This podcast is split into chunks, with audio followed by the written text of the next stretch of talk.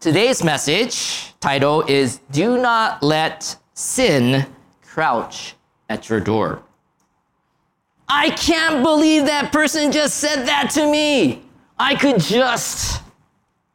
How insensitive of him. How can he do that? I'll show him. Have you ever had those thoughts? Or have you ever blurted out, What is wrong with you? Are you stupid or something? That is a question that no one wants to answer. However, these are thoughts and words that we must answer to God for. We are accountable before God not just for our actions, but for what we say and what we think. These are the kinds of things that Jesus addressed as he began his discussion on God's commandments. Beginning with Matthew chapter 5, verse 21 and through verse 48, Jesus provides concrete examples of the greater righteousness which he spoke about in verse 20. Jesus said, For I say to you that unless your righteousness surpasses that of the scribes and Pharisees, you will not enter the kingdom of heaven. Unlike the Pharisees and scribes who focused just on outward acts, Jesus is bringing to light what was behind their specific actions. Jesus presses beyond behavior specifically punished by law to the kind of heart that generates such behavior. Ultimately, Jesus invites us to not only obey God's laws, but to live in His righteousness through believing and following Him. It is in this context that Jesus began to interpret God's commandments to the people. Starting with Matthew chapter 5 verse 21. Jesus says, "You have heard that the ancients were told, you shall not commit murder, and whoever commits murder shall be liable to the court. But I say to you that everyone who is angry with his brother shall be guilty before the court. And whoever says to his brother, You good for nothing, shall be guilty before the Supreme Court. And whoever says, You fool, shall be guilty enough to go into the fiery hell. Here, Jesus is giving his interpretation regarding the commandment, You shall not commit murder. Rather than focusing just on the act of murder, Jesus deals with what is at the root of murder. That is the intention of the heart. The key issue or emotion involved here is anger. Specifically, Jesus is addressing seething anger. It is a kind of anger that continues to smolder, will not forget, and refuses to be pacified. Note the progression from within to without. Anger towards a person within the heart makes its way to the mouth. The word raka, translated as good for nothing and fool, more than anything describes the tone of voice. It is an accent of contempt. Saying, well, that was idiotic, and saying, what an idiot are not the same. The next step in this progression is to seek to harm that person. Ultimately, this could lead to murder. A great example of this is found in the biblical account of Cain and his brother Abel. In Genesis 4, we see how Cain and Abel were born to Adam and Eve. It says that Abel was a keeper of flocks, while Cain was a tiller of the ground. Let me read what went on between these two in relationship to God. Starting with Genesis chapter 4, verse 3. So it came about in the course of time that Cain brought an offering to the Lord of the fruit of the ground. Abel, on his part, also brought of the firstlings of his flock and of their fat portions. and the Lord had regard for Abel and for his offering. But for Cain and for his offering, he had no regard. So Cain became very angry, and his countenance fell. Then the Lord said to Cain, Why are you angry? And why has your countenance fallen? If you do well, will not your countenance be lifted up? And if you do not do well, sin is crouching at the door and its desire is for you, but you must master it. Cain told Abel his brother, and it came about when they were in the field that Cain rose up against Abel his brother and killed him. Then the Lord said to Cain, Where is Abel your brother? And he said, I do not know. Am I my brother's keeper? He said, What have you done? The voice of your brother's blood is crying to me from the ground. Here we see that both Cain and Abel presented an offering to God. Please note that it is not the type of offering that was important here, but the heart in which the offering was presented. Cain gave some fruit of the ground. Abel gave of the firstlings of his flock and of their fat portions. In other words, Cain gave half heartedly, while Abel gave wholeheartedly the best he could offer to God. God's response to the offerings made Cain angry. Cain was not well in his relationship with God, and therefore his countenance was not lifted up. Note the progression toward murder on the part of Cain. He let his anger fester into hatred for his brother. Instead of holding in check the sin that was crouching at the door of his heart, Cain let the sin of hatred toward his brother take control of him, and he killed Abel. Based on Cain's response to God's inquiry regarding where his brother Abel was, you are left to wonder if he had any love of God in him at all. Yet the same can be true for all of us.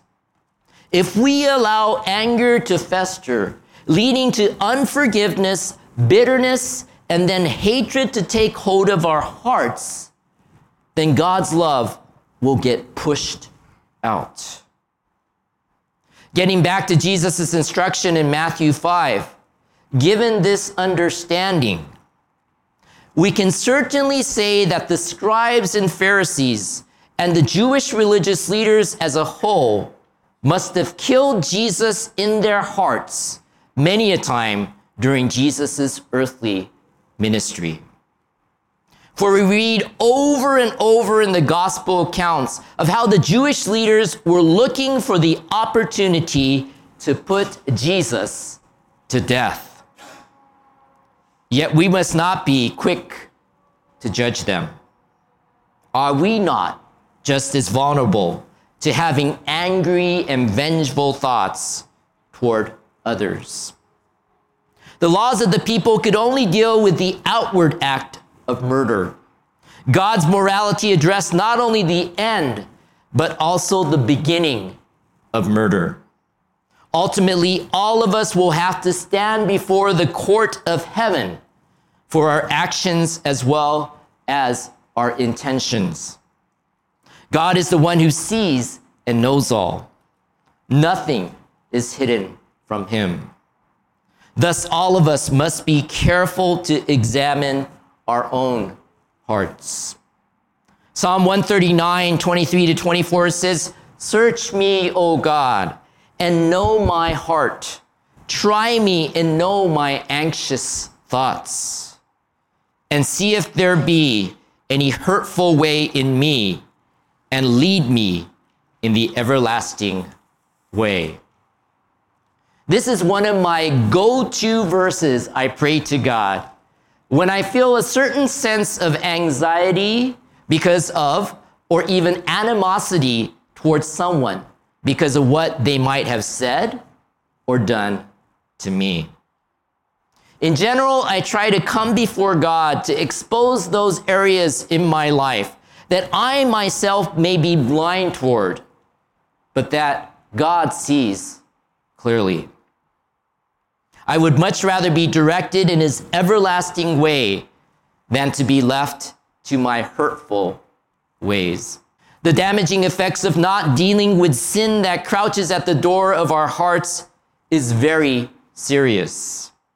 To make this even more clear to us, Jesus also gives instruction on how best to deal with someone who we may have hurt and made angry. Matthew 5 23. Therefore, if you are presenting your offering at the altar, and there you remember that your brother has something against you, leave your offering there before the altar and go. First be reconciled to your brother, and then come and present your offering. If you know that you have said or done something to cause another person to get angry, it is wise to seek that person's forgiveness and to be reconciled to that person. Loving one another goes hand in hand with loving God. So Jesus is saying, be reconciled to your brother, which is an act of loving one another, before you express your love toward God through the giving of your offering. We are to continually seek to love one another and love God. What should you do when you have angered someone to the extent that they decide to take you to court? Listen to what Jesus says. Matthew chapter 5, starting with verse 25.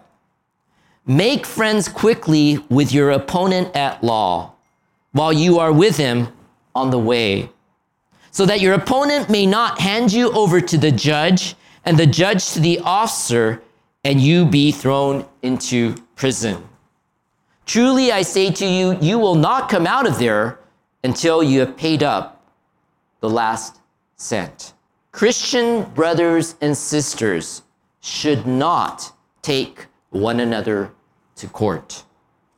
Of course, I am saying this from a biblical point of view and with the idea that we operate out of love for one another and in humble obedience to God's word and his authority in all matters of our life.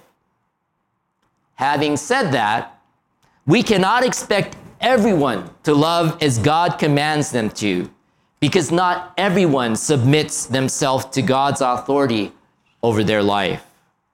The ruthless nature of some is highlighted here. Not all people are merciful, forgiving, and gracious. Some people are truly out for revenge and retribution. Jesus' instructions in dealing with such people is both righteous and practical. So, how can we make friends quickly with our opponent at law? To begin with, we can be kind and considerate toward our opponent and deal with them with humility and in a peaceful manner. The ramifications for not heeding Jesus' instructions on this matter are quite significant imprisonment and great financial loss. Jesus' words here to make friends quickly with your opponent at law is something we should truly take to heart. In other words, Jesus is telling us to deal with the matter right away. Within the context of the whole scripture passage, this applies to both dealing with the anger within our heart as well as dealing with the anger towards you by another person. How we need to be careful to not let sin crouch at the door of our lives. The following Bible verses remind us of how to deal with our own anger. Ephesians 4 26 and 27, it says, Be angry and yet do not sin. Do not let the sun go down on your anger, and do not give the devil an opportunity. The point regarding not giving the devil an opportunity is quite important for us today. For we are reminded of what Jesus said about the devil. In John chapter 8, 44, he was a murderer from the beginning and does not stand in the truth because there is no truth in him. Don't let anger in your heart go unchecked. Let's deal with it quickly. Ephesians 4 31 to 32 Let all bitterness and wrath and anger and clamor and slander be put away from you along with all malice. Be kind to one another, tender hearted, forgiving each other, just as God in Christ also has forgiven you. Jesus Christ is always our number one example. We are to follow his example of kindness and love and forgiveness. James 1 19 through 20. This you know, my beloved brethren, but everyone must be quick to hear, slow to speak, and slow to anger. For the anger of man does not achieve the righteousness of God. We are to be quick to hear God, so to speak, and slow to anger. What we desire to live is in the righteousness of God in Jesus Christ. I would like to end with telling you a story that illustrates that dealing with anger in one's heart is not just a spiritual matter, but also a physical matter. Studies have shown that anger reduces the amount of blood that the heart pumps to body tissues, and especially for those who already have heart disease. As if to prove this point in a dramatic manner, I share with you what happened to the 18th century British physician John Hunter. Hunter was a pioneer in the field of surgery and served as surgeon to King George III. He suffered from angina and discovered that his attacks were often brought on by anger. Thus, Hunter had lamented my life is at the mercy of any scoundrel who chooses to put me in a passion. These words proved prophetic. For at a meeting of the board of St. George's Hospital in London, Hunter got into a heated argument with other board members, walked out, and dropped dead in the next room. Uncontrolled anger will catch up with us whether in the here and now or before God in eternity. Deal with it quickly. And if you need help, unlike Cain, turn to God and not away from him. Do not let sin remain crouching at your door. Let us humbly seek God to examine our hearts and let him fill us with his righteous love. Let us pray. Dear gracious Heavenly Father, 恵み深い父なる神様。Thank you for the righteousness given to us through faith in your Son, Jesus Christ. 御子イエス・キリストを通し、私たちに与えられている義を感謝いたします。Thank you for enabling us to live in Christ's righteousness. キリストにある義によって生きられるように助けてくださり感謝します。Thank you for teaching us how we are to love you and others righteously. どのようにして義をもって神様と他の人を愛するべきかを教えてくださり感謝します。Please help us to seek your help at all times, to examine our hearts so that we can see our weaknesses and humbly be guided in your eternal ways. どうか私たちがいつでも神様の助けを求めて自分の心を吟味していただき、自分の弱さを知り、謙虚に神様の永遠の道に導かれるよう助けてください。Please help us to not harbor anger toward anyone, but to have righteous anger towards evil and sin. どうか誰に対しても怒りを抱くのことなく、悪や罪に対して義なる怒りを持つことができますように助けてください。We pray these things in Jesus' precious name. これらのことを尊いイエス様の皆によって祈ります。アーメン。you.